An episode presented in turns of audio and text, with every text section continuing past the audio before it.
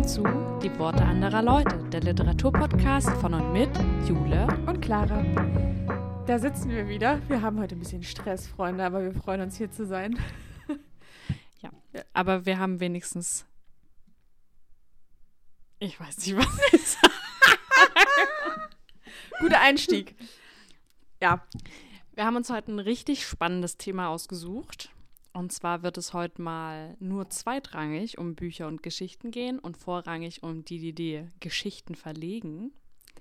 Aber genau. dazu dann später mehr. Wir wollen euch natürlich erstmal wieder erzählen, was wir gerade lesen, beziehungsweise was uns literarisch beschäftigt. Richtig. Ich muss einen kleinen Disclaimer einwerfen, bevor wir mit Büchern anfangen. Ich, ich habe ja gerade gesagt, dass wir leicht gestresst sind.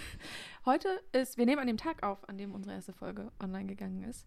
Und die, die seit Anfang äh, des Podcasts dabei sind, werden es vielleicht mitgekriegt haben, dass wir einen leichten Struggle mit der Audiodatei hatten. Und wir haben gerade anderthalb Stunden damit zugebracht, das irgendwie hinzubiegen. Und äh, freuen uns jetzt einfach, jetzt mit euch ein bisschen zu sprechen, weil wir irgendwie auch in die Tischkante beißen könnten. Ja, aber und ein bisschen auch aufgegeben haben. Aber dann dachten wir uns, wir nehmen einfach eine neue Folge auf. Es kann nur besser werden. Ähm, ein bisschen auch ja. aufgegeben haben. Das reißt es wirklich gut. Genau. Ja. Wir wollen dann jetzt mal ein neues Projekt starten. Richtig. Irgendwie einfach äh, Blank Slate. Wir dachten, schlimmer wird es nicht mehr heute. Von daher machen wir jetzt den schönen Teil, weil das ist wirklich der schönste Teil am Podcast machen, ist das Sitzen und Aufnehmen. Alles, was drumherum passiert, ist dann viel Arbeit, aber das Quatschen macht am meisten Spaß. Ja. Da hast du vollkommen recht. Und natürlich auch die Vorarbeit und in seinen eigenen Bücherregalen rumwühlen und sich das Thema aussuchen. Ja, auch das. Auch das. Was liest du gerade? Oder hast du gelesen? Erzähl mal, gib uns mal ein Leseupdate. Ich muss mal hören, was so los ist bei dir. Also am Lesen bin ich gerade irgendwie fünf Bücher parallel, auch so mit Hörbüchern. Aber eins davon habe ich tatsächlich jetzt endlich mal abgeschlossen. Und das passt nachher auch gut zu unserem Thema. Und zwar ist das Der Himmel muss warten von Sandra Reichert aus dem Müri Salzmann Verlag. Okay. Und das ist ein Romandebüt und zwar das Spannende daran ist, dass Sandra Reichert nämlich auch Philosophie studiert hat. Das passt ja gut zu was dir. für mich einfach schon richtig cool ist. Und darin geht es um Maria. Und Maria ähm, hat sich schon dreimal versucht, das Leben zu nehmen. Mhm. Und ähm, hat jetzt quasi so einen Deal ausgehandelt mit ihrem Arzt, dass sie eine Reha machen soll. Und mehr oder weniger, wenn ihr das nicht weiterhilft, dann schauen Sie mal, ob er ihr eventuell hilft. So nach Aha. dem Motto. Okay. Aber er ist guter Dinge, dass, das, dass der Fall nicht eintritt, sondern mhm. dass er einfach geholfen wird. Deswegen geht er den, glaube ich, auch ein. Und man muss dazu sagen, Maria ist sehr frech. Ja. Und sehr ironisch und zynisch, was einfach total amüsant auch ist bei diesem schweren Thema. Und auch ein bisschen makaber natürlich, aber irgendwie konnte ich mich sehr reinfühlen und auch ich habe viel geweint, ganz ehrlich. Ich oh. habe wirklich massig viel geweint. Echt? Oh, wie schön. Also, ähm, sorry, und es ist halt, aber es ist mega traurig auch. Ja. Also es ist nicht nur hoffnungsvoll, sondern auch sehr traurig und mehr möchte ich gerade gar nicht noch dazu sagen, nicht, dass ich noch irgendwas spoiler. Mhm. Aber es hat mir gut gefallen. Also es ist ein tolles Romandebüt. Man muss auf jeden Fall mit dem Titel, äh, nicht mit dem Titel, aber mit dem Thema umgehen können. Ja. Und ich glaube, man braucht eine bestimmte Zeit, um dieses Buch auch zu lesen. Aber mir hat es gut gefallen. Okay, krass. Hast du eine Sternebewertung abgegeben oder? Noch nicht. Noch ich, nicht. Ich überlege noch. Ich schwang, also ich würde sagen so dreieinhalb bis vier. Okay.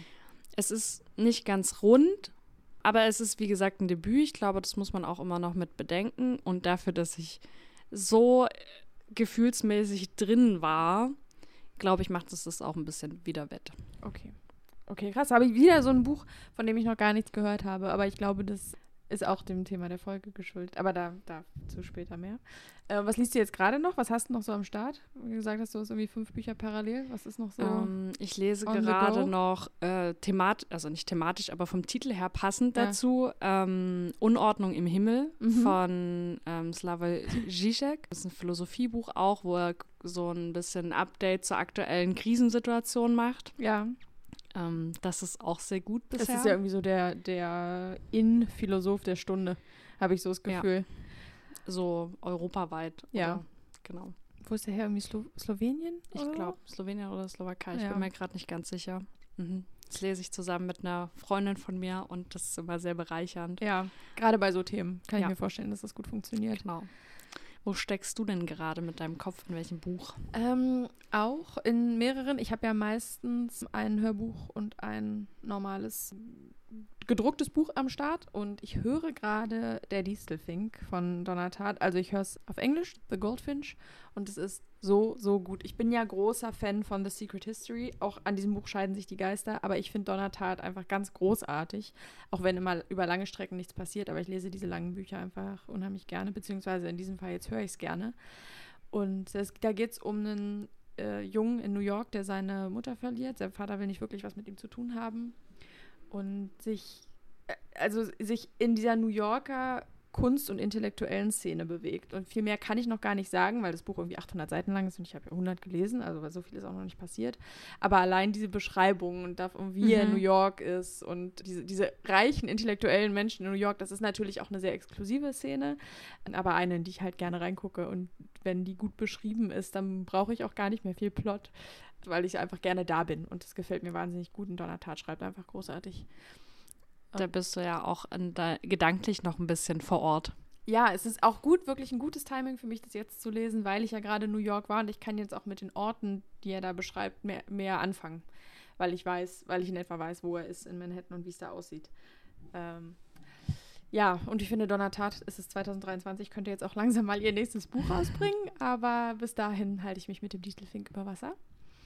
Und dann lese ich The Apprenticeship or The Book of Pleasures äh, von Clarice Lispector. Das habe ich mal von Katharina zum Geburtstag bekommen, letztes Jahr. Und mit den Worten, ich habe entschieden, du musst Lispector lesen. Und das ist, also Clarice Lispector, die ist relativ bekannt im amerikanischen Raum. Es ist eine, wenn ich mich nicht täusche, eine brasilianische oder eine chilenische, ich glaube eine brasilianische Schriftstellerin, die in der Ukraine geboren wurde und dann mit ihren Eltern emigriert ist und so in der, also Mitte des 20. Jahrhunderts publiziert hat. Und das ist ganz seltsam. Also es ist total lyrisches schreiben bis zu einem Punkt, wo ich fast nicht mehr verstehe, was abgeht, aber es ist trotzdem so faszinierend, dass ich nicht aufhören kann, es zu lesen. Ich, da bin ich mal gespannt, was ich da für ein, für ein letztendliches, ähm, was für eine letztendliche Bewertung abgebe, weil ich das jetzt noch gar nicht einschätzen kann. Mhm. Wie weit bist du da ungefähr? Äh, etwa auf der Hälfte, ist aber auch ein sehr kleines Buch, also es hat 140 okay. oder 150 Seiten mhm. und ich habe so 70 gelesen.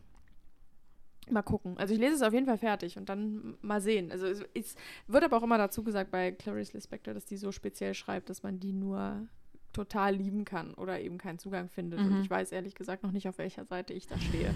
Hast ja noch 70 Seiten, es herauszufinden. Genau. Ich habe auch schon viel von ihr gehört, von daher ist es ganz gut. Selbst wenn ich jetzt nicht großer neuer Fan werde, ist es gut, wenn ich mal was von der lese und dann wenigstens weiß, wo ich da stehe. Mhm. Genau. Ich bin gespannt auf dein Fazit. Ja, meine Bücher passen leider gar nicht zum Thema heute. Aber was ist denn das Thema, Jule? Worüber reden wir denn heute? Wir reden über Indie-Verlage beziehungsweise den Indie Book Day. Ja, der ist ja, wenn die Folge rauskommt, gerade vorbei. Der war am 25. März diesen genau. Jahres. Und was ist es? Der Indie Book Day. Ich fange einfach mal ganz chronologisch an. Und zwar wurde der Indie Book Day vom Mayrisch Verlag 2013 ins Leben gerufen um unabhängige Verlage zu feiern und denen auch mehr Aufmerksamkeit zu verschaffen und natürlich auch um auf sie überhaupt erstmal aufmerksam zu machen, dass es sie gibt, was sie leisten, auf was sie sich spezialisieren, welche Leute da arbeiten und überhaupt auch die Leute und die Bücher zu feiern. Ja, das ist ja eigentlich eine ganz coole Initiative. Aber was macht man am Indie Book Day? Also, weil, also das, das, die Öffentlichkeitsarbeit zu fördern von so unabhängigen Verlagen, das verstehe ich. Aber warum braucht es einen Tag und was passiert da? Naja, erstmal ist es ja ein Aufruf, die Leute überhaupt erstmal darauf aufmerksam zu machen, dass man nicht nur Titel kauft mhm. und AutorInnen kauft, sondern dass es auch um die Arbeit dahinter geht. Ja. Also wer verlegt, was wird da verlegt, vielleicht auch welche politischen Bereiche werden irgendwo verlegt. Mhm. Und dass man damit erstmal die Leute wachrüttelt und also viele Leute, mit denen ich mich unterhalte, die sagen, sie lesen gerne oder wenn ich mich mit Leuten unterhalte, die nicht aus unserer Buchblase kommen, ähm, sie können ganz oft mit Verlagen nichts anfangen und das ging ja, mir am Anfang stimmt. auch so. Das stimmt. Und dann kommt jemand und sagt, ja, das ist ein Indie-Verlag oder nicht und man ist erstmal so, was ist denn ein Indie-Verlag? Ja. Ich habe da vorher noch nie auf das Logo geguckt und das ist vielen Leuten auch einfach egal, aber das ist total wichtig, wen man unter anderem auch unterstützt, wo bestimmte Bücher erscheinen. Und deswegen finde ich total gut, dass diesen Tag gibt und versuche da auch immer ein paar Empfehlungen auszusprechen für ein paar Verlage und ähm, Leuten auch Input an die Hand zu geben. Und ja, das ist ganz cool. Und äh, was an dem Tag selbst dann los ist, ist es gibt auch eine, eine Website dazu. Also ihr könnt es einfach mhm. googeln. Mhm. Ähm, Indie Book Day 2023. Oder ihr guckt nachher in den Show Notes. Oder ihr guckt in den Show Notes. Wir verlinken es euch auch nochmal. Da sind also grobe Infos dann dazu. Und letztendlich geht es nur darum, an diesem Tag auf Social Media und auf allen äh, Kanälen, die man so hat, eben auf unabhängige Verlage aufmerksam zu machen. Mal ein Buch, irgendein Buch aus irgendeinem unabhängigen Verlag, äh, der euch gefällt. Oder ein Buch, das euch anspricht, in die Kamera zu halten, den Hashtag dazu zu posten und einmal die Leute, die euch zuhören und zugucken, aufzurütteln und nochmal drüber nachzudenken, äh, aus welchen Verlagen sie lesen und welche Verlage es gibt. Es ist ja auch so schön, wenn sich jeder einfach irgendwie ein Buch aussucht aus einem Indie-Verlag, das ihm oder ihr gefällt, dann ist ja die Wahrscheinlichkeit, dass es eine relativ breit gefächerte Verlagslandschaft abbildet, auch sehr hoch. Ja, total. Ja. Und wenn ihr nicht auf Social Media tätig seid oder nichts in die Kamera halten wollt, vor allem nicht euch oder irgendwelche Bücher, dann ist es auch schon mal sehr viel wert, dass ihr euch ein bisschen an dem Tag belest und vielleicht ein Buch aus einem unabhängigen Verlag anfangt. Ja. Genau, es gibt auch to tolle Listen online von den unabhängigen Verlagen in Deutschland. Das sind mehr, als man so denkt. Es sind auf jeden Fall viele äh, und die Auswahl ist groß. Genau. Ähm. Und es gibt auch eigenständige BloggerInnen, die sich nur mit Indie-Büchern beschäftigen. Es gibt sogar einen Preis in Deutschland dafür, aber darauf würden wir vielleicht noch mal in einer anderen Folge eingehen. Genau. Preise, Preislandschaften sind noch eine ganz andere, noch mal eine ganz andere Nummer. Was ich mir noch notiert habe zum Indie Book Day, sehe ich gerade, ist das Thema Wertschätzung. Mhm. Also nicht nur aufmerksam machen, sondern auch wertschätzen, was einzelne Leute, die vielleicht auch Verlage gründen, für Arbeit leisten und wie die sich für Literatur einsetzen. Ja, das stimmt. Dazu müsste man vielleicht noch einmal klären, was so ein Indie-Verlag eigentlich ist. Also was ein ja, Indie-Verlag ausmacht. Was ist denn eigentlich so ein Indie-Verlag? Wir haben jetzt ganz oft dieses Wort gesagt, aber was bedeutet das eigentlich? Ja, also es ist natürlich ein relativ breit, gefächertes, breit gefächerter Begriff, der keine starre Definition hat. Aber generell sind in Indie-Verlagen kleine und oft äh, junge Verlage gemeint, die eben unabhängig von Konzernen agieren. Äh, Konzernen, also so großen Konglomeraten, die meistens mehrere verschiedene ähm, Verlage unter ihrem Dach haben. Das größte, weltgrößte ist natürlich Penguin Random House. Aber auch in Deutschland gibt es ja große Verlagshäuser, unter die sich dann viele Veröffentlichungen unterordnen. Und so Indie-Verlage äh, funktionieren halt wirklich ganz unabhängig von allem, sind oft auch sehr klein, also haben nur wenige MitarbeiterInnen und legen halt nicht, also äh, legen nicht das Hauptaugenmerk darauf, ihren äh, Gewinn zu maximieren, sondern die operieren oft schon sogar ziemlich lange dafür, dass sie so klein sind. Also äh, Jahre und Jahrzehnte überleben die gut, werden halt nicht größer ne, sondern haben halt die äh, MitarbeiterInnenzahl, die sie haben und die machen die Umsätze, die sie machen und funktionieren dann gut und haben aber auch nicht den Anspruch, reich zu werden. Entsprechend sind die Veröffentlichungen auch nicht so auf Massentauglichkeit ausgelegt. Also da geht es nicht darum, Texte zu veröffentlichen, die ein möglichst breites Publikum ansprechen, was ja ein Anspruch ist, was große Verlage schon haben, damit sich möglichst viel verkauft, sondern die haben, also so Indie-Verlage haben eher ähm, ästhetische und politisch-soziale Ansprüche an ihre Texte. Also wenn die sich, die haben oft ein, ein Oberthema oder Themen, für die sie sich äh, begeistern und wenn das Verlagsteam den Text liebt, dann wird er veröffentlicht. Und entsprechend ist diese Indie-Verlagslandschaft auch eine ganz spannende, weil es oft eben ein Verlag ist mit einer gewissen gesetzten Leserschaft, die natürlich fluktuiert, aber die dann eben ihre Fans haben. Und so kann irgendwie auch jeder den Indie-Verlag finden, der zu ihm oder ihr passt oder zu den Themen passt, die einen gerade interessieren. Und das ist so schön, weil die viel nischiger unterwegs sind, was die Textveröffentlichungen betrifft. Deshalb auch viel bunter und viel vielfältiger. Und ja, da kann man sich richtig, da kann man sich richtig verlieren in dieser Indie-Verlagsbranche, wenn man sich da einmal einarbeitet. Ja, da hast du total recht. Und auf der anderen Seite, wenn man einmal einen Verlag gefunden hat, der zu seinem Leseverhalten passt oder zu ihrem Leseverhalten passt, dann kann man auch guten Gewissens einfach jeden Titel davon zur Hand nehmen und lesen und wird wissen, ich bin auf einer Wellenlänge mit den Leuten, die da in diesem Team arbeiten ja. und das Buch wird mir gefallen. Und das finde ich auch immer richtig schön. Genau, finde ich auch. Und das, was da auch nochmal zu passt, was du eben gesagt hast zu der Wertschätzung der Indie-Verlage, ist, dass das wirklich, das sind Verlage, die aus Leidenschaft mhm. machen, was sie machen. Und da steckt wirklich Herzblut in der Arbeit. Und da ist niemand, der sich einfach bereichern möchte, sondern das sind Leute, die wirklich da an das glauben, was sie tun und es machen, weil sie fest daran glauben, dass die Texte, die sie veröffentlichen, einen Platz verdient haben in der, in der Literaturlandschaft. Und das finde ich total schön. Ich auch. Und ich finde, das merkt man auch immer wieder, wenn man Kontakt mit den MitarbeiterInnen hat. Ja. Also auch wenn man sie vor Ort mal irgendwo trifft, sei es auf einer Buchmesse oder einem anderen Event, bei einer Lesung oder einfach online per E-Mail, über Instagram, wie auch immer. Alle sind wahnsinnig herzlich mhm. und lustig und man ist meistens sofort per Du. Es liegt einem, also mir liegt am Herzen, dass die Kommunikation mit dem Verlag gut ist und dem Verlag ist das genauso wichtig oder den Verlagen. Und die freuen sich auch immer wahnsinnig. Ja. Und das stimmt. Es ist einfach sehr privat und sehr familiär und das liebe ich unglaublich sehr.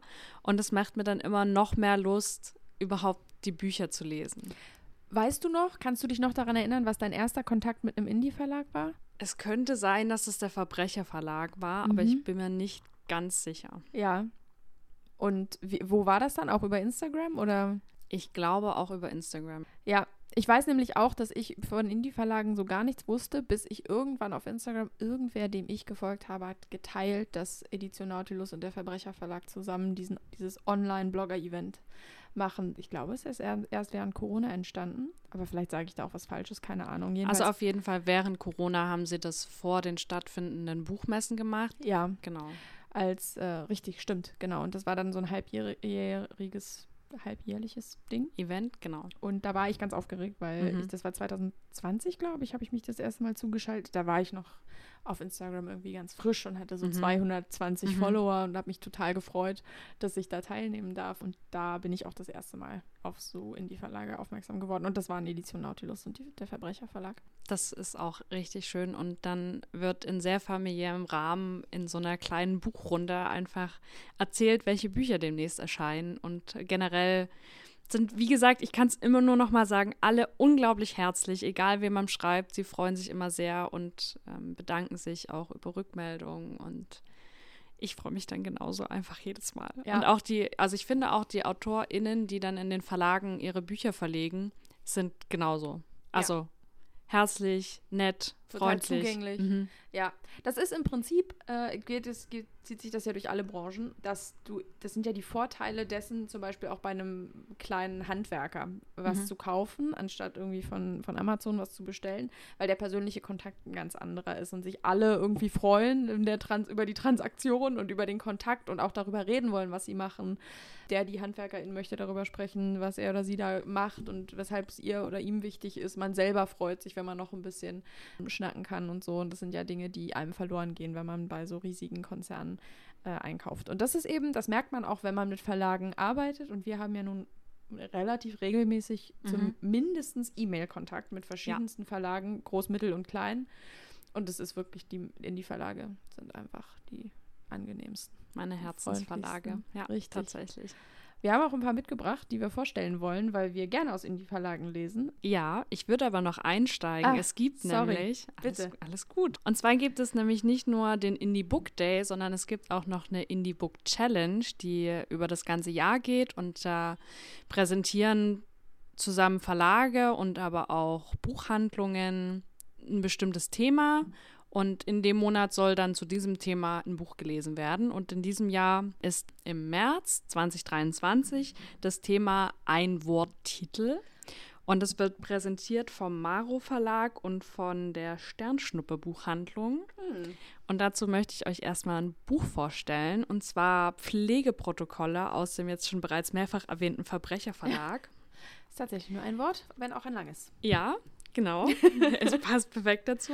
Äh, ich bin noch nicht ganz durch, aber ich lese es gerade und es geht um verschiedene Erfahrungsberichte von Leuten, die in irgendeiner Weise in der Pflege arbeiten, aber auch in sozialen Berufen, also zum Beispiel in im Krankenhaus, aber auch in der Pflege von Behinderten oder in bestimmten Wohneinrichtungen und so weiter. Und sie berichten nicht nur, aber auch aus der Corona-Zeit und generell, was das Problem an ihren Arbeitsstätten ist oder auch an ihren Berufen und den strukturellen Dingen. Okay. Und es ist heftig. Habe ich befürchtet. Ja, aber natürlich dadurch, dass es Erfahrungsberichte sind, auch sehr unterschiedlich in der Quantität und Qualität der Texte. Aber ich finde, das macht es gerade erst authentisch. Ja. Und kann es, obwohl ich noch, ich bin noch nicht ganz durch, aber ich kann es jetzt schon wärmstens am Her ans Herz legen, euch mal damit zu beschäftigen. Lässt es sich denn gut lesen? Jetzt mal ab, unabhängig davon, dass es ein wichtiges Thema ist Ja, und so, auf aber jeden Fall. lesbar. Mhm. Okay, trotz dessen, dass es ja ein relativ, weil das natürlich jetzt nicht so das ansprechendste Thema auf den ersten Blick ist, ne? Ja. Aber man kommt gut durch. Ich finde, es ist auch ein guter Einstieg in das Thema der Pflege, Ja. weil viele Leute sich ja immer nur beschweren äh, und die armen Leute im Krankenhaus und wie das für die so ist, aber damit beschäftigen machen tatsächlich sehr wenige Leute und es ist auf der einen Seite natürlich ein Sachbuch, aber auf der anderen Seite halt kein theoretisches Sachbuch in dem Sinne, dass sehr viel Theorie und wie könnte man das besser machen und so, sondern erstmal einen Einstieg gibt oder Einblick gibt, was es auch überhaupt alles für Berufe gibt und was da für Probleme mit einhergehen. Und das finde ich total gut. Ja, das ist ja auch eine Art von Wertschätzung, äh, mal zuzuhören. Ja. Und sich also mal die Zeit zu nehmen und sich wirklich reinzuarbeiten Ja. in ein Thema, ne? Total. Das, ja. ja, spannend. Verbrecherverlag, sagtest du, ist es, ne? Genau. Äh, dann lass doch gleich noch ein bisschen über den Verbrecherverlag sprechen, Ja. wenn wir schon mal dabei sind. Wir haben ja auch oft genug drüber geredet. Dann steigt doch mal ein mit dem Verbrecherverlag. ja, gerne. Wir bekommen übrigens, ich wollte es an der Stelle nochmal sagen, keine, wir werden nicht bezahlt oder so. Das ist alles Herzensarbeit von uns für die Verlage, weil sie uns am Herzen liegen. Genau. Wir dachten, wann ginge es besser als kurz nach dem Indie Book Day. Ähm, also der Verbrecherverlag ist ein unabhängiger Verlag, wer hätte das gedacht, und wurde 1995 gegründet. Das war auch das, was ich äh, vorhin meinte. Meistens existieren diese Verlage schon ein bisschen länger, als man es so denkt, weil die einfach ihr Ding machen ja, und so vor sich hin publizieren. Ähm, der Schwerpunkt liegt auf Belletristik und Sach- und Kunstbüchern. Und ich muss auch sagen, ich kenne den Verbrecherverlag hauptsächlich von Sachbüchern und Belletristik, aber Belletristik auch immer mit einem Bildungsanspruch. Irgendwie, also immer politisch relevantes, Ja. politisch relevanter Kommentar. Ja, dem würde ich zustimmen. Ja. Und genau, lese es total gerne. Das ist auch einer der Indie-Verlage, die ich äh, schon am längsten kenne. Die sitzen in Berlin, der Verbrecherverlag. Und die Bücher, die man so am ehesten kennt in der Öffentlichkeit, würde ich sagen, sind Vater und ich von Dilek Güngör. Das war nämlich vor zwei Jahren für den Deutschen Buchpreis nominiert auf der Longlist. Also 2021 müsste das gewesen sein. Und Herumtreiberinnen von Bettina Wilpert. Und auch Nichts, was uns passiert von Bettina Wilpert. Also die Bettina Wilpert-Bücher, die sind auch im Verbrecherverlag erschienen. Äh, das sind auch Bücher, die man so kennt am ehesten, würde ich sagen. Das Team ist total sympathisch heute vom Verbrecherverlag. Die lassen sich äh, hervorragend kontaktieren. Wie gesagt, machen auch immer diese äh, Vorschauen alle halbe Jahre. Und ja, ich kann das nur, also die kann ich euch nur ins Herz legen. Die haben auch sehr prägnante Cover. Ähm, ich weiß nicht, ob euch das jetzt, ob ihr ein Bild vor Augen habt von den Büchern, die ich gerade genannt habe, sind immer oder in den allermeisten Fällen einfarbig mit auch einfarbigem Titel drauf. Also mir fällt jetzt tatsächlich nichts ein, wo ein Bild vorne drauf ist. Also ich glaube, sie sind sehr minimalistisch gehalten Ja. und Ähm, wa Ja. Was, woran ich jetzt gerade gedacht habe, ist dieses, diese Neuveröffentlichung Schrödingers Girl. ah ja, ja, Mit, ne? Das Ja. ist so im Leo-Muster. ja das, genau. Äh, das Aber es ist kein. Print in dem Sinne. Nee, Also kein, kein Bild oder, oder Nee, nee, das ja. stimmt. Also sehr schlicht und auch Ja. ein sehr einprägsames Maskottchen. Wie sagt man das? Logo. Ja. Äh, Maskottchen ist auch gut. Logo. Es, ist, es fühlt sich an wie ein Maskottchen. Das sind nämlich zwei Strichmännchen, Mhm. bei dem das eine das andere mit einer Strichpistole bedroht. Wie so ein richtiger Verbrecher. Ich finde auch den Namen des Verlags einfach total amüsant. Ja, ich, ich auch, mag es total gerne. Ich habe letztens mit äh, Freunden zusammengesessen in Berlin und da sagte der eine so, ja, ihr lest immer nur so irgendwie so intellektuell, intellektuell anspruchsvolle Sachen so aus dem Räuberverlag und so. Ja, der Räuberverlag, wer Genau. kennt den nicht? Eindeutig. Gute Idee Äh, für unseren Verlag, falls wir mal einen gründen. Der Der Räuberverlag. Räuberverlag, so der nächste Abklatsch. Ja, aber Verbrecherverlag, guckt euch das Verlagsprogramm auf jeden Fall mal an, wenn euch da was interessiert oder ihr mit den Leuten sprechen wollt, ihr die AutorInnen spannend findet, kann ich euch Ja. nur empfehlen. Auch einfach, ihr braucht auch keinen äh, Blog oder irgendwie große Plattform. Wenn ihr irgendwie einfach interessiert seid, bin ich mir fast sicher, dass die lieben Menschen vom Verbrecherverlag auch gerne einfach so mit euch sprechen und E-Mails austauschen und ein offenes Ohr haben für interessierte LeserInnen. Und seid ihr mal irgendwo auf einer Veranstaltung oder auf einer Buchmesse, schaut auf jeden Fall auch bei denen vorbei. Ja, Genau. Sie machen nicht nur großartige Romane, sondern auch großartige Sachbücher und beschäftigen sich sehr auch mit politischer Aufklärung, was zum Beispiel auch so ähm, Antisemitismus angeht Mhm. oder eben auch prekäre Arbeitssituationen.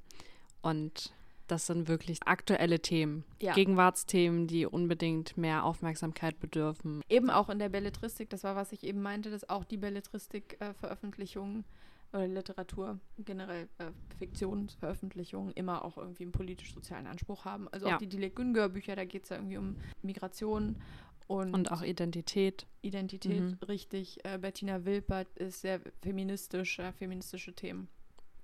Und auch äh, so Geschichtsaufarbeitung und so. Ja. Also ganz toll.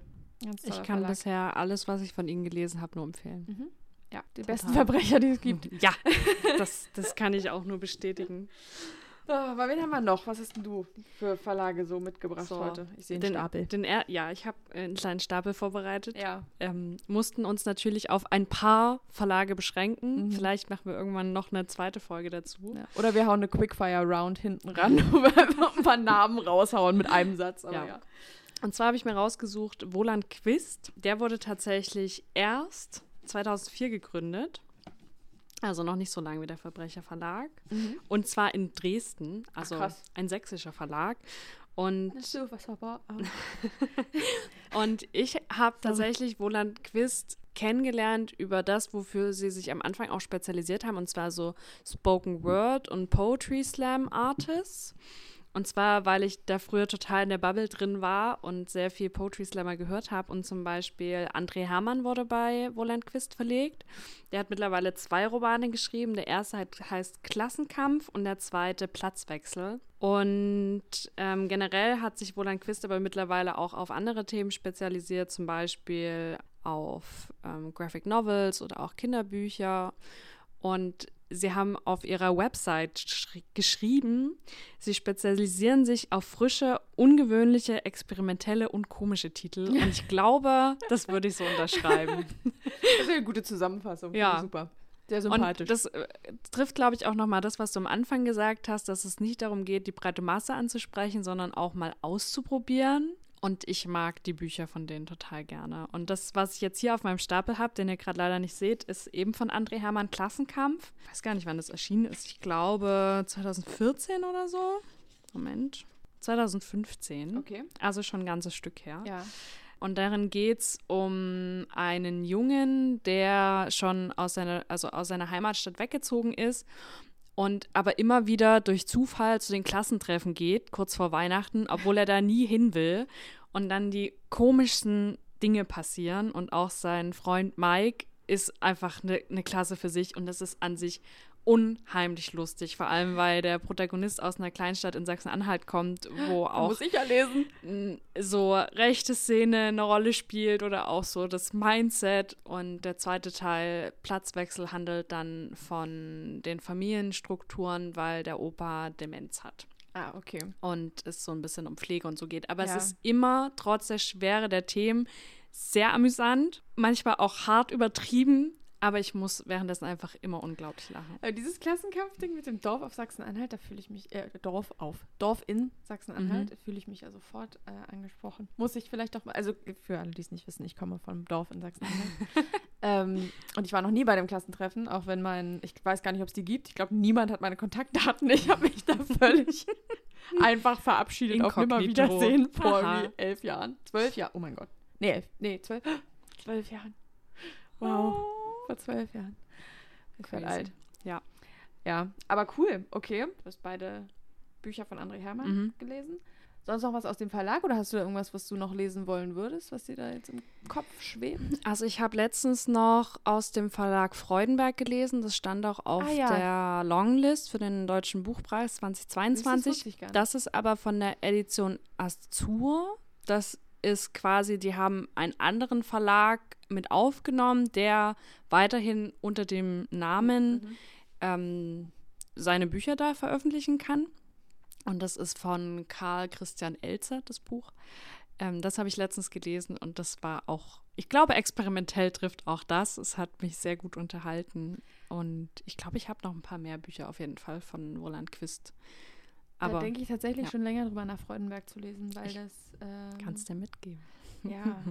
Ich muss auch ganz ehrlich sagen, immer wenn so ein, so ein Buch von irgendwie einem weißen Mann geschrieben ist, dann, dann rutscht es bei mir immer mal ein bisschen weiter nach hinten. Ist vielleicht auch äh, unnötig, aber es, es passiert mir halt, weil ich dann oft denke, dass sowas Junges, Kämpferisches ich irgendwie dann schneller lesen, eher lesen möchte.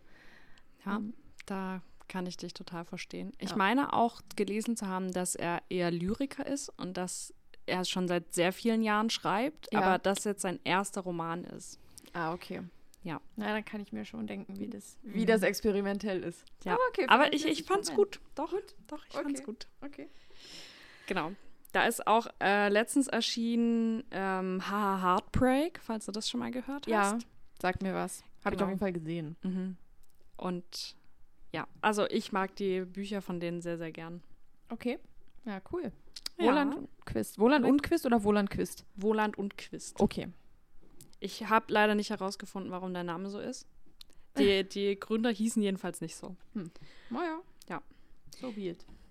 Genau, habe ich dir auch mal wieder was Neues erzählt. Ja, sehr gut. Ich muss dir jetzt leider was erzählen, was du schon weißt, aber ich will den Ja, ich, Vertrag ich lasse äh, mich Vertrag, überraschen. den Verlag unbedingt vorstellen. Ey, ich habe heute echt einen Knoten in der Zunge. Das ist der Hammer. Ich lasse mich trotzdem überraschen. Vielleicht weiß ich über den Verlag ja doch noch nicht so viel. Ich bin ja auch nicht allwissend.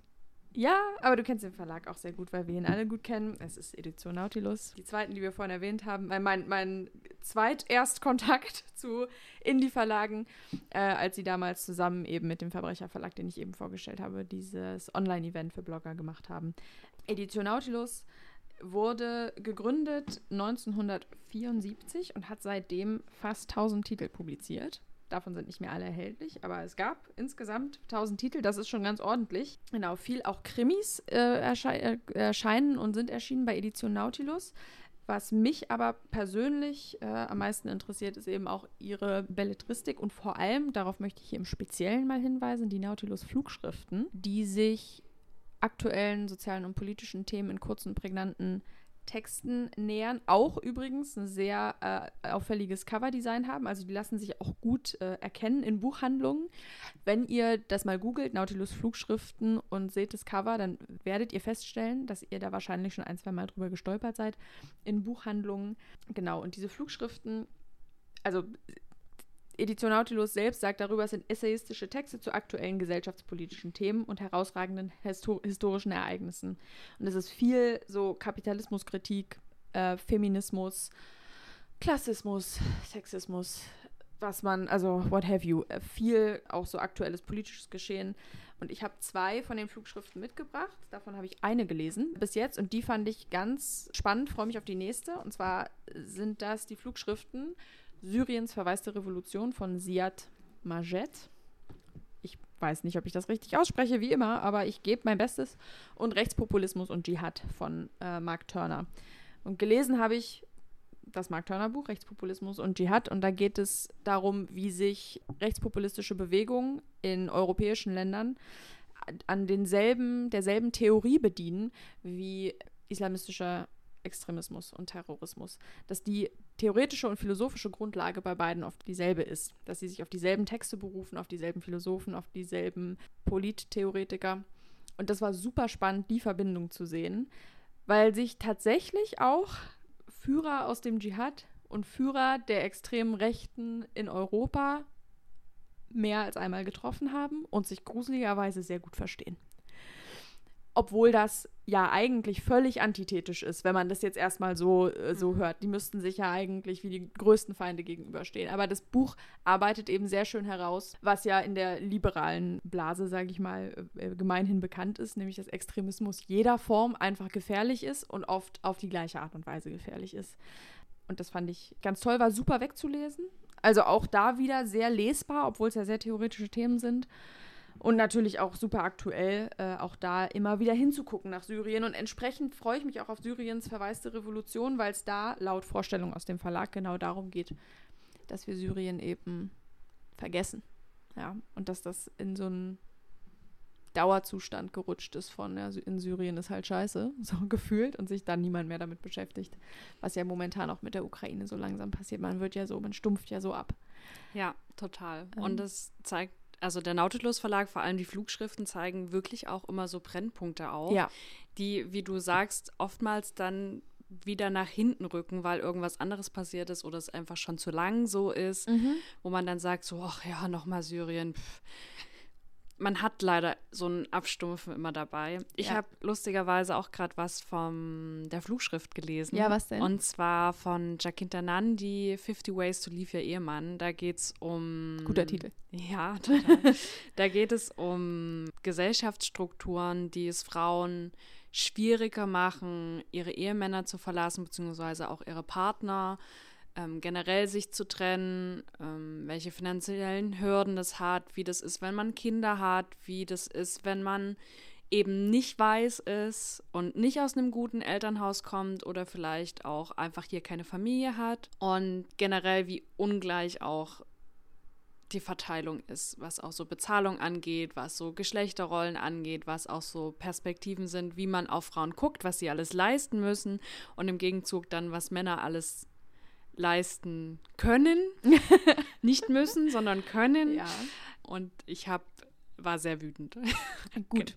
Genau. Also ich weiß nicht, wie es bei dir mit den Flugschriften war. Also bei meinen war es bisher immer so, dass ich dann auch sehr wütend war. Ja, aber Also auf eine nicht- sehr produktive Art und Weise, ja, ne? Nicht, nicht auf die Bücher, sondern eher durch die Infos, die man an die Hand bekommt. Ja. Und da sind sie auch immer sehr am Puls der Zeit. Ich habe das Gefühl, wenn man sich so die Verlagsvorschau anguckt und guckt, was für Flugschriften rauskommt, da sind ganz oft Themen dabei, wo man denkt, ach krass, da wollte ich sowieso gerade was Mhm. drüber wissen. Äh, also die lesen einem da auch irgendwie die Gedanken und bringen dann genau die Sachen raus, für die man sich gerade interessiert. Und wenn man eben gerne sich am aktuellen politischen und gesellschaftlichen Geschehen beteiligt und sich darüber informiert und irgendwie auch ein ganzheitlich informierter Mensch sein möchte, ist man bei den Flugschriften von Edition Nautilus sehr gut aufgehoben. Genau. Ja. Hier dann auch nochmal der Verweis. In dem Moment, wo wir die Folge aufnehmen, ist der 8. März, also der feministische Kampftag. Und da kann ich auch nochmal sehr viele Titel empfehlen, die bei Nautilus erschienen sind. Schaut da mal rein. Ihr werdet ganz sicher fündig. Gute, gute Leute, auch da wieder. Auch, auch da sollte ich vielleicht, wir haben es bei den Verbrechern so oft gesagt, ich sage es hier auch nochmal, super nettes Team. Ja, total. Ja. Aber das, kann ich bisher sowieso nur zu allen Verlagen sagen. Ja, könnt ihr einfach als Blanket. Statement für Ja. alle nehmen, die wir Genau, übertragt es einfach nochmal genauso auf alles, was wir euch vorstellen. Ja. Genau. Dann würde ich jetzt einfach mal weitermachen, oder? Bitte gerne. Bitte gerne. Okay. Was kommt denn? Und zwar, das habe ich tatsächlich auch gerade erst beendet. Okay. Also irgendwie habe ich mir sehr viele Bücher rausgesucht, die ich gerade erst beendet habe. Und zwar ist es der Kass Verlag. Sind einfach gute Indie-Book-Leser. Ja, total. Also irgendwie, ach, die sind richtig stolz auf mich. Ja, der Kass Kass Verlag, ja. Ich habe gestern, glaube ich, gesehen, der sitzt in Bad Berka, was ja in Wo ist Thüringen ist. Okay. Also auch in Ostdeutschland, was ich irgendwie total verrückt finde. Denn der Kass Verlag beschäftigt sich mit japanischer Literatur. Und das würde ich jetzt erstmal nicht mit dem kleinen Städtchen in Verbindung bringen. Nee, stimmt.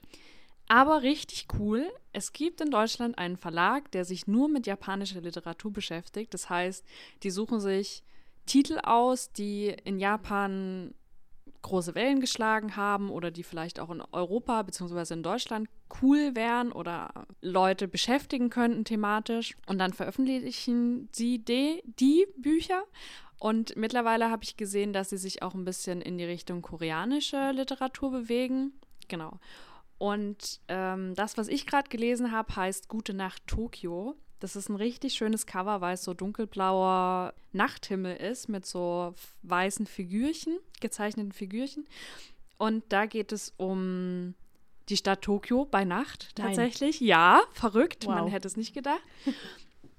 Und äh, wie klein eigentlich auch so eine Metropole sein kann und was für kuriosen Beschäftigungen die Protagonisten auch nachgehen. Also die eine, ähm, um die sich viel dreht, ist ähm, Set-Ausstatterin und bekommt dann abends kurz, wenn alle schon weg sind, noch irgendwelche Aufträge von wegen, sie soll noch XY irgendwo besorgen und sie findet das dann nicht in ihrem Fundus und muss dann irgendwo durch die Stadt und irgendeine bestimmte Frucht suchen oder sonst irgendwas besorgen, was der Direktor oder der, der Regisseur halt haben möchte. Und dann treffen wir auf den zweiten, ähm, der ist nämlich Nachttaxifahrer. Und so kommen dann auch ein bisschen diese Verknüpfungen zusammen. Wenn man natürlich Taxifahrer ist, dann trifft man auch sehr viele Leute. Und es ist einfach sehr bezaubernd geschrieben. Es passiert nicht wahnsinnig viel, aber irgendwie ist es richtig schön und richtig nett und die Figuren greifen alle so ein bisschen ineinander. Und es hat mir wahnsinnig gut gefallen. Das klingt richtig schön. Es klingt aber auch genauso, wie japanische Literatur so ist. Also die, die ich bisher gelesen habe auch. Ja. Also das ist oft wenig Plot, viel Vibes, aber auf die beste Art und Weise. Lang, nie langweilig. Nee. Das sind so richtige, also mir fallen da noch ein paar ein, aber es sind irgendwie so gemütliche Bücher, die man einfach so liest und denkt, wie schön da zu sein. Ja, ja, total. So. Vielleicht auch, weil das mal von so einer westlich-europäischen Erzähltradition weg Mhm. anders gut ist. Und was ich daran auch so gut finde, ist, dass es auch weggeht von diesen ganz großen Autoren, wie zum Beispiel Murakami, von dem ich einfach, Mhm. Ja, nee, es tut boah. mir leid, jetzt das so sagen zu müssen, aber nichts mehr lesen möchte. Können wir leider ehrlich. am 8. März, gerade am 8. März nicht supporten. Nein, echt nicht. Und ähm, das habe ich aber wahnsinnig gern gelesen. Okay. Und ähm, ich weiß nicht, vielleicht kennt ihr das, das heißt Aufzeichnung eines Serienmörders. Ah, Das ist ja. auch bei denen erschienen und ähm, wurde jetzt auch noch von der Büchergilde verlegt. Richtig Ähm, hübsches Cover übrigens ja. in der Büchergilde. Total. Das, da muss ich kurz eine Story erzählen. Na, hau raus. Ich habe bei eBay Kleinanzeigen einen Stuhl gekauft, bei einem Typen. Der war mega nett und äh, hat mir dann noch seine Wohnung gezeigt, mich auf einen Kaffee eingeladen. Und ähm, dann lag da dieses Buch Aufzeichnung eines Serienmörders auf dem Tisch von, aus der Büchergilde. Da habe ich, dass ich gesagt habe, hey, voll krass, liest du? Und er war auch so, ja, vor allen Dingen japanische Literatur und das war so toll und äh, jetzt muss ich mal gucken, wo ich noch mehr finde. Und dieser Mensch, der müsste ja dann sich mal den Kass Verlag angucken. Sorry, musste ich gerade dran Ja. denken. Ich fand einfach so eine lustige Vielleicht Story. könntest du ihm das einfach mal schreiben. noch lustiger war Auf eBay Kleinanzeigen. Ich habe vor einem halben Jahr deinen Stuhl gekauft. Ich habe gedacht, dir könnte dieser Verlag gefallen. Ich musste an dich denken. Ja. ja. Noch lustiger ist tatsächlich, dass ich Clara vom Kass Verlag erzählt habe und von Gute Nacht Tokio und Clara meinte, hab ich noch nie gehört. Und ich so, ja, kennst du Aufzeichnung eines Serienmörders? Nö, habe ich noch nie gehört. Und dann drei Wochen später, als sie von besagtem Treffen wiederkam, war sie so, ja, da lag dann übrigens Aufzeichnung eines Serienmörders. Und ich war so, Clara, das habe ich dir vor zwei Wochen erzählt und du meinst, das hast du noch nie gehört. Ja, das Ja. hat sich irgendwie eingebrannt. Auch Das hat sie jetzt nicht erzählen wollen. ja, Ja, ja. ja, das schon überspringe ich gerne. Du weißt doch, dass ich, das hat sich ja jetzt hier schon etabliert im äh, Podcast, dass ich die Empfehlungen meiner FreundInnen einfach gerne ignoriere. Tatsächlich. Manchmal, manchmal ist das wohl so. Ja. Gut, genug von japanischer Literatur. Ja. Dazu komme ich nachher leider dann, also was heißt leider? Eigentlich nochmal, aber jetzt möchte ich erstmal hören, was du noch mitgebracht hast. Ja, äh, noch ein äh, schöner kleiner Verlag. Der Maro Verlag. Der Maro Verlag ist übrigens, um nochmal darauf zurückzukommen, auch der Host, beziehungsweise er präsentiert die März 2023 Lese-Challenge vom Indie Book Day. Richtig, deswegen darf er natürlich in dieser Vorstellung nicht fehlen. Und Nein, Deswegen bin ich gemacht. auch sehr froh, dass du ihn heute nochmal vorstellst. Ja, der Maro Verlag sagt von sich selbst, dass sie äh, Texte veröffentlichen, also nee, anders. Sie sind unabhängig, unerwartet und unbeirrt. Und Uh. das ist auch also schöne Tagline, finde ich, für Mhm. so einen Verlag. Auch den gibt es schon lange. Und zwar wurde der 1970 gegründet, der Maro Verlag. Und macht, der macht vor allem sehr schön gestaltete Bücher. Da legen die auch Wert drauf. Also, das ist auch handwerklich gut gemachte Bücher sind, die die veröffentlichen. Und die verlegen zum Beispiel, also verlegen natürlich äh, kleinere, unbekanntere AutorInnen, wie es bei ähm, Indie-Verlagen oft der Fall ist, aber zum Beispiel auch Charles Bukowski auf Deutsch. Viel Lyrik, Prosa, aber auch Sachbuch und Biografien. Auch da breites Verlagsprogramm, lohnt es sich absolut mal durchzuscrollen. Die haben auch eine ganz coole Website, der Maro Verlag. Wieder möchte ich hier aber auf eine Spezialität eingehen, wie vorhin bei Nautilus auf die Flug Flugschriften. Und zwar macht der Maro Verlag die Maro-Hefte. Das ist eine Kombination aus Essays und Illustrationen. Also es sind äh, Essay-AutorInnen, äh, kommen da zusammen mit IllustratorInnen und gestalten zusammen ein Heft zu einem Thema. Die haben, sind so fadengebundene Hefte, die haben 36 oder 52 Seiten und sind eben auch sehr hübsch, dadurch, dass das eben Grafikdesigner mit durchdesignt und jetzt nicht nur das Cover, sondern eben auch das gesamte Heft mit illustriert. Und auch da geht es um aktuelle politisch-gesellschaftliche Themen. Die Essays sind aber kürzer als äh, jetzt zum Beispiel die Nautilus-Flugschriften. Also die Flugschriften, das sind schon immer so, na, ich sag mal 100 bis 250 Seiten, also die sind auch mal etwas dicker, während eben diese Maro-Hefte wirklich sehr kurz und knackig sind. Und ihr könnt euch vorstellen, wenn 32 Seiten auch noch dick illustriert sind, dann, also die Texte sind relativ kurz, lassen sich gut an einem Nachmittag weglesen. Ich glaube, das bekannteste Maro-Heft, was die meisten Leute gesehen haben, ist äh, Das Jungfernhäutchen gibt es nicht. Da geht es, wenn mich nicht alles täuscht, einfach um diesen Mythos der Jungfräulichkeit. Ähm, und dass das eigentlich, also dass das auch so ein Schwachsinn ist, dass wir da so einen Wert, Wert drauf legen und warum man da so einen Wert drauf legt. Und also Mhm. ja, das jedenfalls. Ich habe auch zwei Maro-Hefte mitgebracht. Und zwar das allererste je erschienene Maro-Heft. Es heißt, wer von euch ohne Sünde ist, der werfe das erste Quinoa-Bällchen. Sehr gut. Da geht es da geht's um Nachhaltigkeit, um nachhaltigen Lebensstil und eben ähm, darum, dass der Einzelne eben das Klima äh, doch nicht rettet. Also ist auch der, der Untertitel sozusagen, ist, warum nachhaltiger Konsum das Klima nicht rettet. Ja, super spannend, also auch ein kontroverses Thema, aber auch ein aktuelles Thema, also kann ich nur empfehlen. Es ist auch sehr hübsch und es ist von Jörn Schulz und Markus Gruber. Ja. Wer von euch ohne Sünde ist, der werfe das erste Quinoa-Bällchen. Und dann das zweite Maro-Heft. Aus dem Off heißt das Asexualität, Aromantik und die Sache mit dem Glück. Äh, von Camilla de Winter und Jasmin Dreier. Und da geht es um Asexualität, wie der Titel schon impliziert. Und auch das ja ein super spannendes und unterrepräsentiertes Thema, wie ich finde, was jetzt erst in den letzten Jahren irgendwie mehr an Aufmerksamkeit gewonnen hat. Je mehr Bühne auch diese LGBTQIA ja, da ist ja auch ein Name drin jetzt, äh, Plus, Community bekommt. Und äh, ja, da geht es darum, wie Asexualität eben lange missverstanden wurde und es erklärt mal auf, was das eigentlich ist und wie sich asexu asexuelle Personen fühlen und was das auch für ein Spektrum ist äh, oder für ein Spektrum gibt innerhalb der Asexualität. Auch geschrieben von einer selbst asexuellen Person und äh, nur zu empfehlen. Spannend, dass du gerade das mitgebracht hast, denn ich habe gerade einen Roman gehört als Hörbuch, wo es um eine asexuelle Protagonistin geht und wie sie das rausfindet. Und danach fand ich das Thema auch so interessant, weil man das wirklich sehr wenig irgendwo mitbekommt mhm. und habe nach Büchern dazu gesucht und unter anderem dieses Maro-Heft gesehen und mich dann vorhin sehr gefreut, dass du es mitgebracht hast und werde es mir nachher gleich ausleihen. Ja. Und auch generell, wenn man nach immerhin deutscher Literatur sucht zu diesem Thema, findet man auch mindestens ein Werk außerhalb dieses Maro-Heftes von der Autorin. Aha, okay. Genau, also sie scheint sich sehr viel auch mit dem Thema zu beschäftigen mhm. und da auch drin zu sein. Deswegen auch von mir nochmal eine Empfehlung und ich möchte auf jeden Fall dieses Heft lesen und auch noch, was sie sonst so geschrieben hat. Ja, und auch die Maro-Hefte einfach mal angucken, kann man auch gut sammeln und sich hinstellen, weil die sind auch einfach hübsch. Also das muss man auch mal dazu sagen, sie sind ja. einfach schön gestaltet. Ähm, Total. Ja. Werdet ihr dann vielleicht auf Instagram sehen, wenn Ganz wir, wahrscheinlich. wenn wir ein Bild machen von unseren mhm. Büchern die, und Heften, die wir mitgebracht haben. Leider können wir es im Podcast natürlich nicht zeigen. Aber ich kann jetzt schon mal sagen, sieht richtig nice aus. Danke, dass du die Maro-Hefte mitgebracht hast. Immer doch. Ich würde dann jetzt auch noch einen Verlag vorstellen. Na. Und zwar ist es der Wagenbach Verlag. Und der ist tatsächlich schon deutlich länger am Start als die anderen, die wir heute vorgestellt haben. Und zwar ist er gegründet worden 1964. Oh. Ja. Oha, das ist ja. Der ist sogar älter als wir. Das waren die anderen Verlage bisher nicht. Der ist älter als mein Papa. Doch waren die anderen Verlage Maros von 1970. Oh, du hast recht. Ja, so aber egal. Ja, ja. Älter als mein Papa. Ist, das ist der Maro Verlag nicht. Ich habe dich nochmal getoppt. ha! Nein, Spaß. Mhm. Was ich beim Recherchieren sehr amüsant fand, ist, auf der Website vom Wagenbach Verlag steht quasi noch ein Untertitel unter dem Verlagsnamen und der lautet Der unabhängige Verlag für wilde Leser. Finde ich irgendwie nice. Nein, wer sich da nicht angesprochen fühlt. Ja, also ich habe mich direkt angesprochen gefühlt. Und zwar verlegen sie dort nicht nur Belletristik, sondern auch ähm, Bücher über Geschichte, Kunst, Kultur und Politik. Und äh, da ist mir sofort ein Buch eingefallen, was ich leider noch nicht gelesen habe, aber was in meinem Regal steht. Und zwar ist es aus der Salto-Reihe. Mhm. Und es sind so rote Leinen-Einbandbände.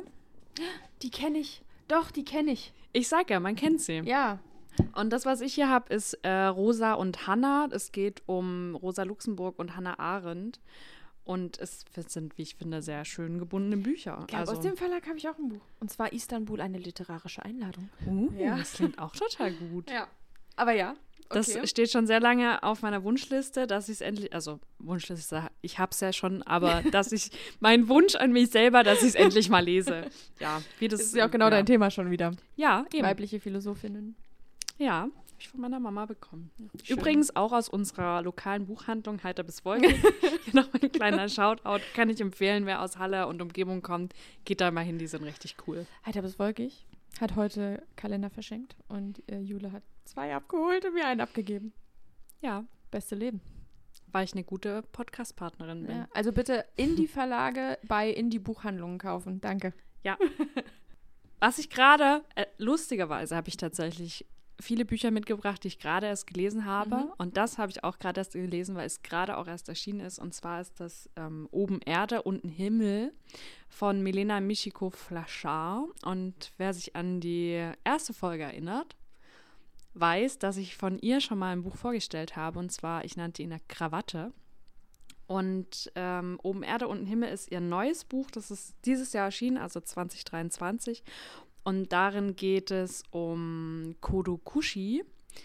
Das ist ein japanisches Wort dafür, wenn Menschen einsam und alleine sterben und oft erst nach Tagen, Wochen oder manchmal sogar Monaten erst gefunden werden. Und es ist total verrückt, dass es im Japanischen überhaupt ein Wort dafür gibt. Und das zeigt ja auch, wie verbreitet das Phänomen bei denen ist. Und die Bücher von Flachard spielen auch immer, also zumindest die drei, die ich bisher gelesen habe, spielen auch in Japan. Und es geht viel auch um das Thema Einsamkeit, um das Thema Freundschaft, auch wie man mit Menschen umgeht, die vielleicht auch einsam sind, warum wir die ganz oft vielleicht auch als ein bisschen schrullig oder merkwürdig empfinden oder aufdringlich und ist auch so ein bisschen Anstoß dazu, sich mal mehr mit seinen Mitmenschen zu beschäftigen, mit wem man eigentlich in einem Haus wohnt, wer eigentlich so die Nachbarn sind oder die Arbeitskollegen und dass es einem auch nicht wehtut, hin und wieder mal ein privates Wort zu wechseln. Mhm. Und ich habe es sehr, sehr geliebt. Ähm, ist diese, ich nannte ihn Krawatte, ist das auch im Wagenbach Verlag Ja. erschienen? Ah, okay, also ist ihr Verlag. Ja, Von- okay. Genau. Ja, cool. Wie schön. Ich weiß noch, dass du das kürzlich erst gelesen hast, weil es so gelb ist. Und Mhm. ich habe zur selben Zeit Conversations with Friends gelesen von Sally Rooney und dann haben wir nebeneinander sehr gelbe Bücher gelesen. Ja. Deswegen weiß ich es noch. Das Das stimmt. Genau, Aber da cool. hatte ich das mit. es ge- ist ja wieder Japan auch, ne? Ja, Das ist äh, irgendwie Thema.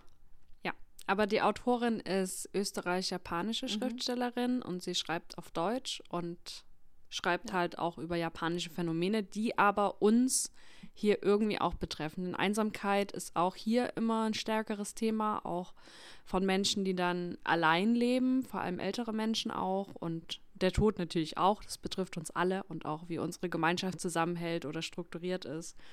Ja, also obwohl es diesen japanischen Hintergrund hat, könnte ich nie sagen, dass es uns nicht betrifft. Mhm.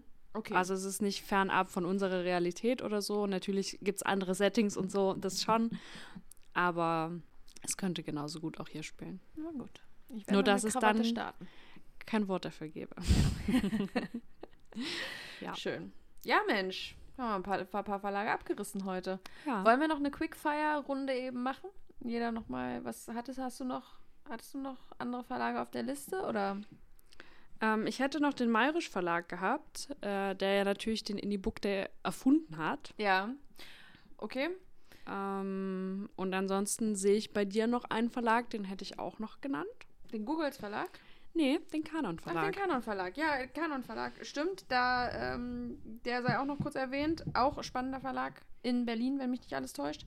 Ähm, da habe ich das Buch mitgebracht für meine Ein-Wort- Challenge. Challenge. Mhm. Alexandra von Lisa Weda. Habe ich bis jetzt sehr gemischte Rezensionen gehört, aber passt zum Ukraine-Thema und hat ein Wort im Titel. Also das kann man sich durchaus mal angucken. Und äh, ja, genau, das wäre es sonst noch gewesen. Ich habe auf jeden Fall noch viele andere ähm, Verlage dabei, die ich aber nur da hinten auf meiner Couch liegen sehe. Und wahrscheinlich gibt es noch so viele spannende Sachen zu Ja. erzählen, dass wir dazu noch mal irgendwann eine andere Folge machen. Ich glaube auch. Hier nochmal der Shoutout. Schaut euch in die Verlage an. Da sind richtig coole Sachen dabei. Die Leute sind wahnsinnig nett. Die AutorInnen sind total cool. Und überhaupt ist es mal ein bisschen abseits von diesem ganzen System von Büchern, die einfach nur dazu da sind, Umsatz zu generieren und die hundertste Geschichte zu reproduzieren. Ich möchte niemandem was unterstellen, aber es ist oft einfach so. Ja. Ähm, und kann wirklich es nur wärmstens empfehlen, sich da mal ein bisschen näher mit zu beschäftigen. Ja, es ist zugänglich, sympathisch, offen Ja. und mit einem literarisch-künstlerischen Anspruch, den man sonst manchmal vermisst. Also wenn auch bei euch in der Umgebung irgendwelche Literaturfestivals sind oder auch kleinere Messen, schaut da gerne mal vorbei, schaut euch explizit Verlage an, von denen ihr vielleicht noch nichts gehört habt. Ihr werdet sehen, dass ihr sehr überrascht sein werdet, was euch da alles erwartet, was ihr bisher vielleicht noch nicht mitbekommen habt. Oder lauft einfach mal ein bisschen durch die Buchhandlung eurer Wahl und schaut, von wem ist eigentlich das Buch, was ich mir da gerade kaufe. Oder auch einfach mal Titel anschauen, an denen ihr vielleicht sonst vorbeigegangen seid, wärt. Vorbeigegangen wärt. Genau. wow. Wow. Und mit diesem Schlusswort entlassen wir euch in euren Tag, Nachmittag, Abend, eure Nacht. Und äh, hoffen, dass ihr Spaß hattet mit uns, hoffen, dass ihr Indie-Verlage kennenlernt, lest. Vielleicht habt ihr auch einen Lieblings-Indie-Verlag, dann lasst uns das mal wissen. Wir lernen ja auch gerne dazu und lernen Ja. neue Verlage kennen. Und wir freuen uns aufs nächste Mal. Vielen Dank, dass ihr wieder dabei wart. Tschüss. Ciao.